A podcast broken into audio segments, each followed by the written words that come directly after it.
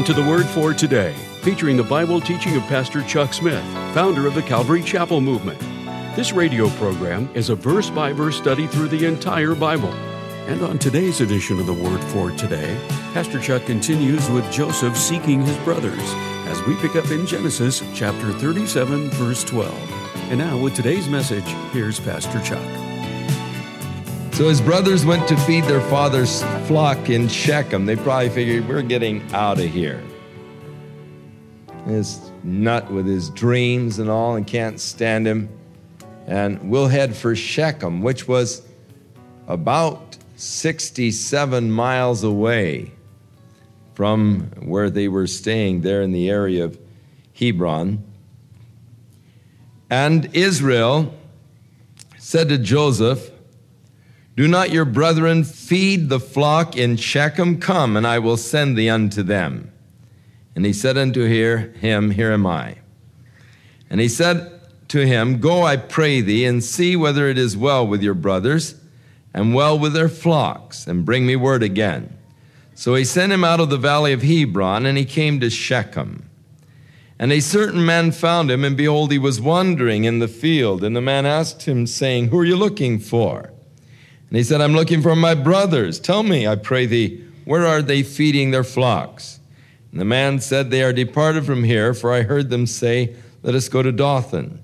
And Joseph went after his brothers and found them in Dothan. And when they saw him afar off, even before he came near unto them, they conspired against him to slay him. And they said one to another, Hey, here comes the dreamer. So Surely Joseph nor his father had any idea that the brothers' hatred had grown to this extent. Else his father would have never sent him. And Joseph probably would have been reluctant in going.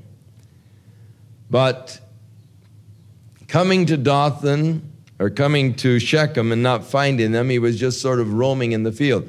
I would imagine that he was looking for evidences, probably trying to find a trail, looking for uh, the footprints of the flocks and so forth, and, and just going back and forth through the field, trying to find the trail, trying to find out which direction they may have gone.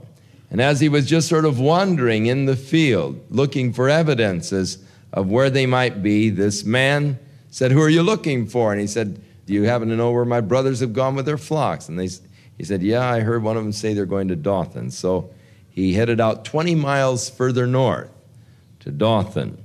And so he's now almost 90 miles away from home. And his brothers, seeing him come, conspired together to kill him.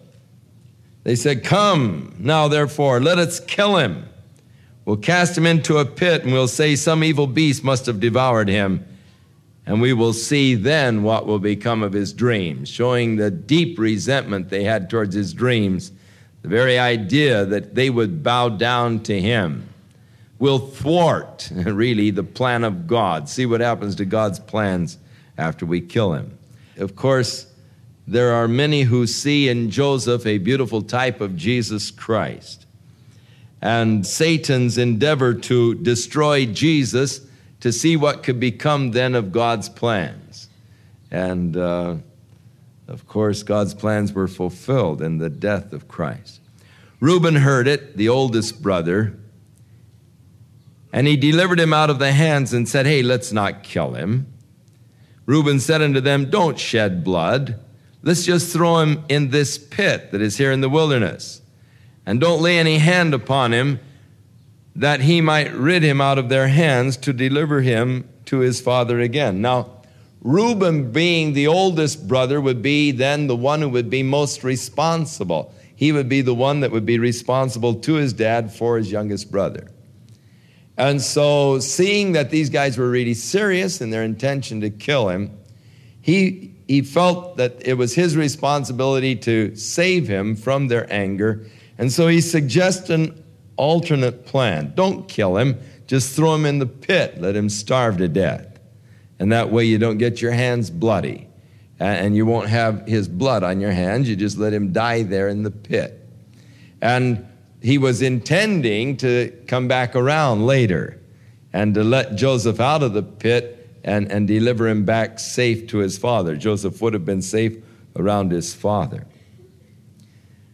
It came to pass when Joseph was come to his brothers that they stripped Joseph out of his coat, his coat of many colors that was on him, even as they stripped Jesus of his robe and cast lots.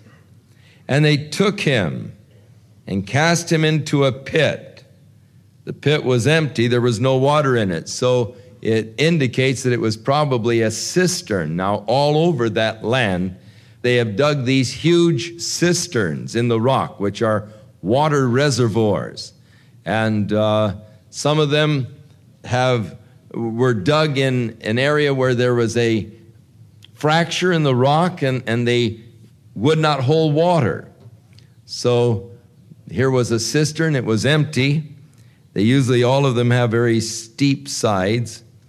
And so they decided to dump Joseph in the cistern. And they sat down to eat bread. And they lifted up their eyes, and behold, a company of Ishmaelites came from Gilead with their camels bearing spices and balm and myrrh, going to carry it down to Egypt. And Judah said to his brothers, What profit is it if we kill our brother and conceal his blood? Let's sell him to the Ishmaelites, and let not our hand be upon him, for he is our brother in our flesh. And his brothers were content. Now, whether or not it was Judah's desire to save his life or to make money is only a matter of speculation. But he is suggesting that they, again, not actually kill him, they can actually make some money off of him. What profit is it to kill him?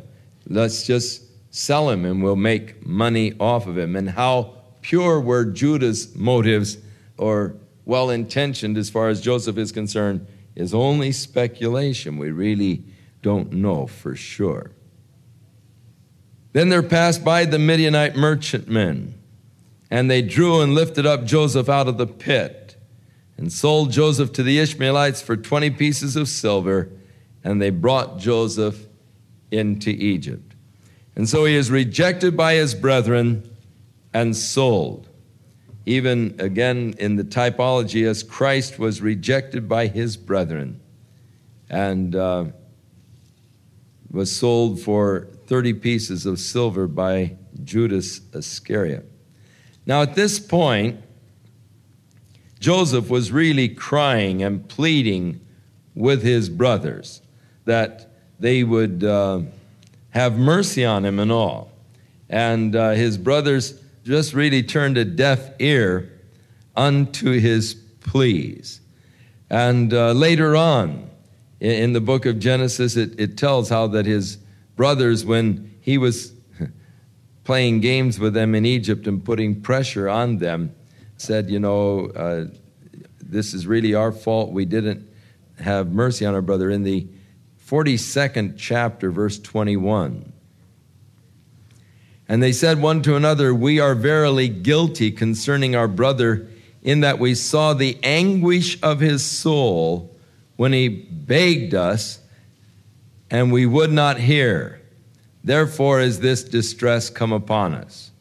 And so, going just a little bit ahead in the story, when Joseph became the ruler in Egypt and his brothers came down to buy grain, they did not recognize Joseph. Of course, some 20 years had transpired. Joseph was just 17 years old when his brothers sold him. He was 30 years old when he came to Pharaoh, and he was seven years of the famine, I mean, of the feast, or the, the, the plentiful years. So uh, he was at least 20 years older since his brothers last saw him. And he was now older, matured, and had no doubt the style of, of hair and beard and so forth as the Egyptians. And uh, they didn't recognize that this was their brother, but he recognized them, but didn't let them know who he was. Spoke to them through an interpreter. But he started giving them a bad time. He said, You guys are spies. You're not brothers. You've come down here to spy out Egypt. I had to put you all to death, you know, and, and just was giving him a bad time. And, and so he was giving them such a rough time, they started talking to each other in Hebrew, not knowing that he could understand. And they said, Hey, hey, you know, and it, it shows you that you can't get away from your guilt. You may bury it down in the recesses of your mind, or you might try to sublimate it, but guilt will out. Somewhere or other, guilt will out. It'll out in a neurotic behavior pattern, or it will out in some form or other. Guilt will out. There's only one thing that can remove your guilt. That is confession to Jesus Christ and receiving his forgiveness. That's the only thing that can remove your guilt. And so the brothers, 20 years later, are still feeling guilty over the act that they did. This is caused because we saw the anguish of his soul and we didn't give any heed to it. So Joseph was really begging them, pleading with them, no doubt crying. And yet they were heartless, they were hard.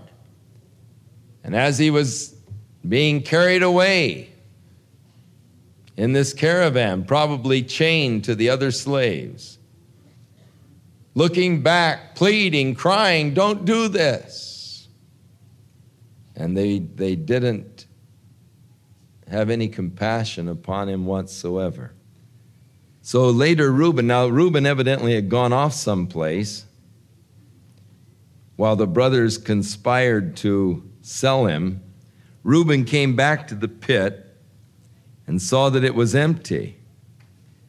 And he tore his clothes and he returned to the other brothers and he said, The child isn't in the pit and I don't know what I'm going to do. And they took Joseph's coat and killed a kid of the goats and dipped the coat in the blood. And they sent the coat with long sleeves and brought it to their father and said, we have found this coat. Do you know whether or not it is your son's coat? And he knew it, and he said, It is my son's coat. An evil beast hath devoured him. Joseph is without doubt torn in pieces. And Jacob tore his clothes and put on sackcloth, and he mourned for his son for many days. And all of the sons and all of the daughters, daughters plural, so he had other daughters, only one is named they rose up to comfort him, but he refused to be comforted. And he said, I will go down into the grave unto my son mourning. And thus the father wept for him. Jacob, the deceiver, deceiving his father to get his brother's blessing, ends up being deceived. Deceived by his father in law Laban and now deceived by his own sons. Notice the sons didn't say anything about it. They, they let the old man come to his own conclusions. They just brought him a bloody coat and said, Do you recognize this? Does it happen to belong to your son? And they let their dad just jump to the conclusions that an animal must have killed his son. Joseph is no doubt torn in pieces and, and they let him jump to that conclusion and then let him believe it. But they were deceiving him. And so again, he who deceived ends up being deceived.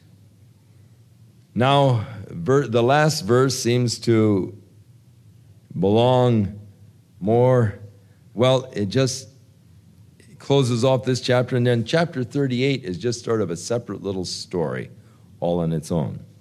The Midianites sold him into Egypt unto Potiphar, an officer. The word officer here in Hebrew literally is eunuch, a eunuch of Pharaoh's, and the captain of the guard.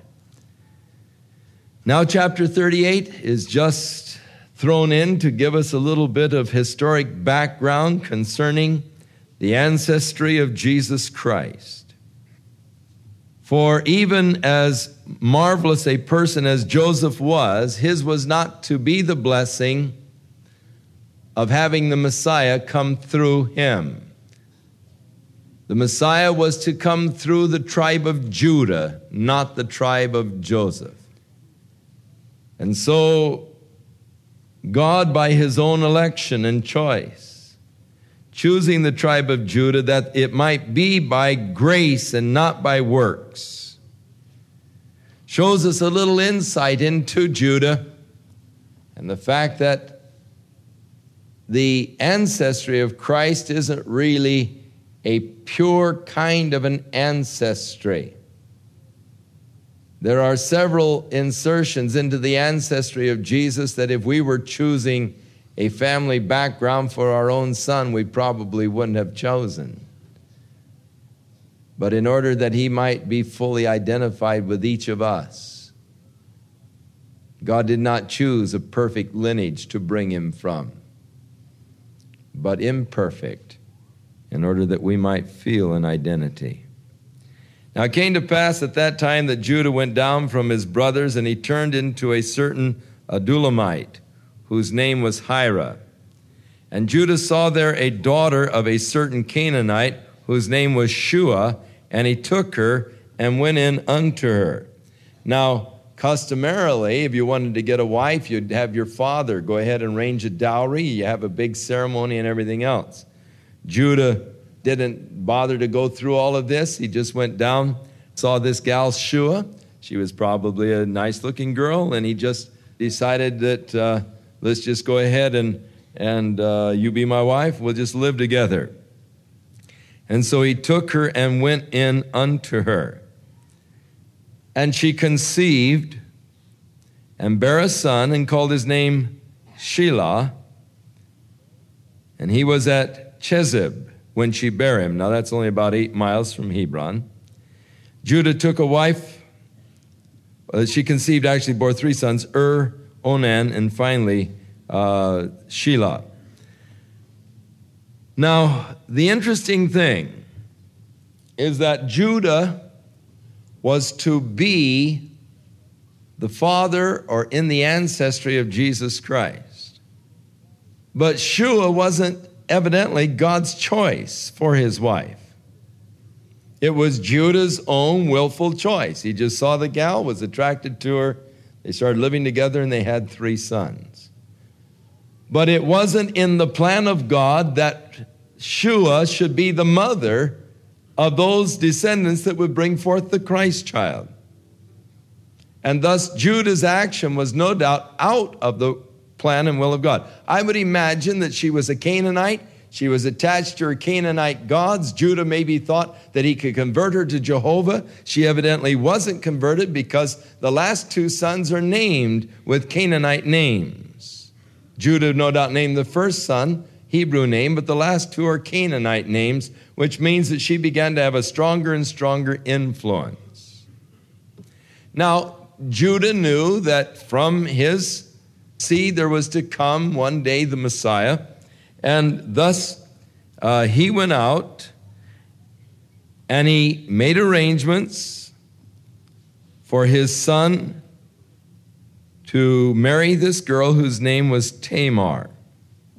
So he took a wife for Ur, his firstborn, whose name was Tamar. And Ur, verse 7, Judah's firstborn, was wicked in the sight of the Lord, and the Lord slew him.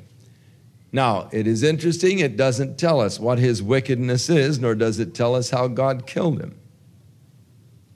But God did not want this son, born of Shua, to be in the line of the Messiah. So before this son of Shua could have a child, because of his own wickedness, God killed him. Now, a part of the code in those days was that if your brother died before he had a son, then it was the obligation of the next oldest son to take that same woman as a wife, and the first son would be named after the dead brother. And this later became incorporated as a part of the Jewish law but it was already the code uh, in the earlier laws of Hammurabi and others. It is there as a part of the codes of the earlier laws. It was already an accepted practice and was later incorporated into the Mosaic law. And so Onan, the next brother in line, was to take Tamar as a wife and bear a son. And he went in unto Tamar. But it said he spilled his seed on the ground, and so God killed him.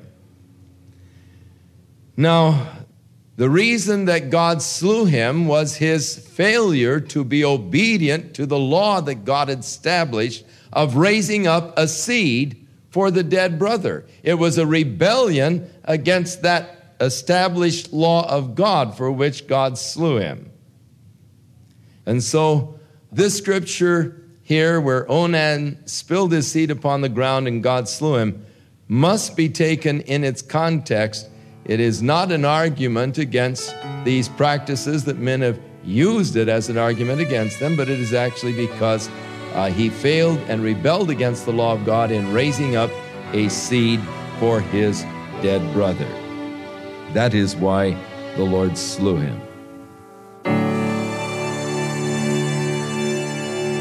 We'll return with more of our verse by verse Bible study in the book of Genesis on our next broadcast, as Pastor Chuck continues to teach through the Bible, and we do hope you'll make plans to join us. But right now, if you'd like to order a copy of today's message, simply order Genesis 37 through 38 when visiting thewordfortoday.org. And while you're there, be sure to browse the many additional biblical resources by Pastor Chuck. You can also subscribe to the Word for Today podcast or sign up for our email subscription. Once again, that's thewordfortoday.org. For those of you wishing to call, our toll free number is 1 800 272 WORD, and our office hours are Monday through Friday, 8 a.m. to 5 p.m. Pacific Time. Again, that's 1 800 272 9673.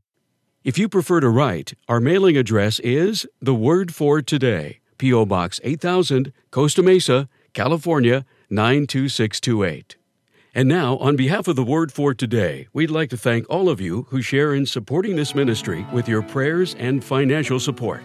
And be sure to join us again next time as Pastor Chuck continues his verse by verse study through the Bible. That's right here on the next edition of The Word for Today. And now, once again, here's Pastor Chuck. May the Lord be with you and bless you and keep you in his love and grace. May the Lord watch over you, and may you be filled with his spirit and walk in the strength and in the power of the Spirit of God as he anoints you day by day. May you be enabled by him, and may you enter into that fullness that he has for you, walking with the Lord, loving the Lord, listening to the Lord. May your mind and heart be clear, sensitive to God and to the things of the Spirit. In Jesus' name.